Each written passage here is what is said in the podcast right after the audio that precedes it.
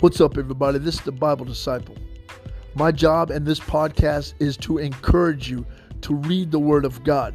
Do you know that most Christians say that they don't even read the Bible? How do you call yourself a Christian when you don't read the Bible? What makes you think you're going to go to heaven if you don't read the Bible?